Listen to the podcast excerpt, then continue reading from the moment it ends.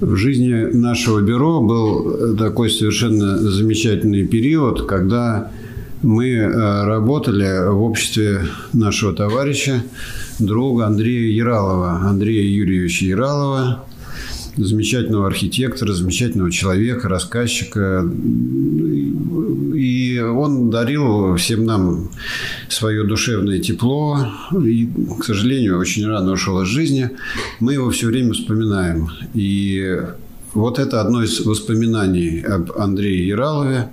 Очень нежное, такое, э, какое-то э, в этом есть ощущение, ощущение ощущение легкости, ощущение э, чего-то впереди.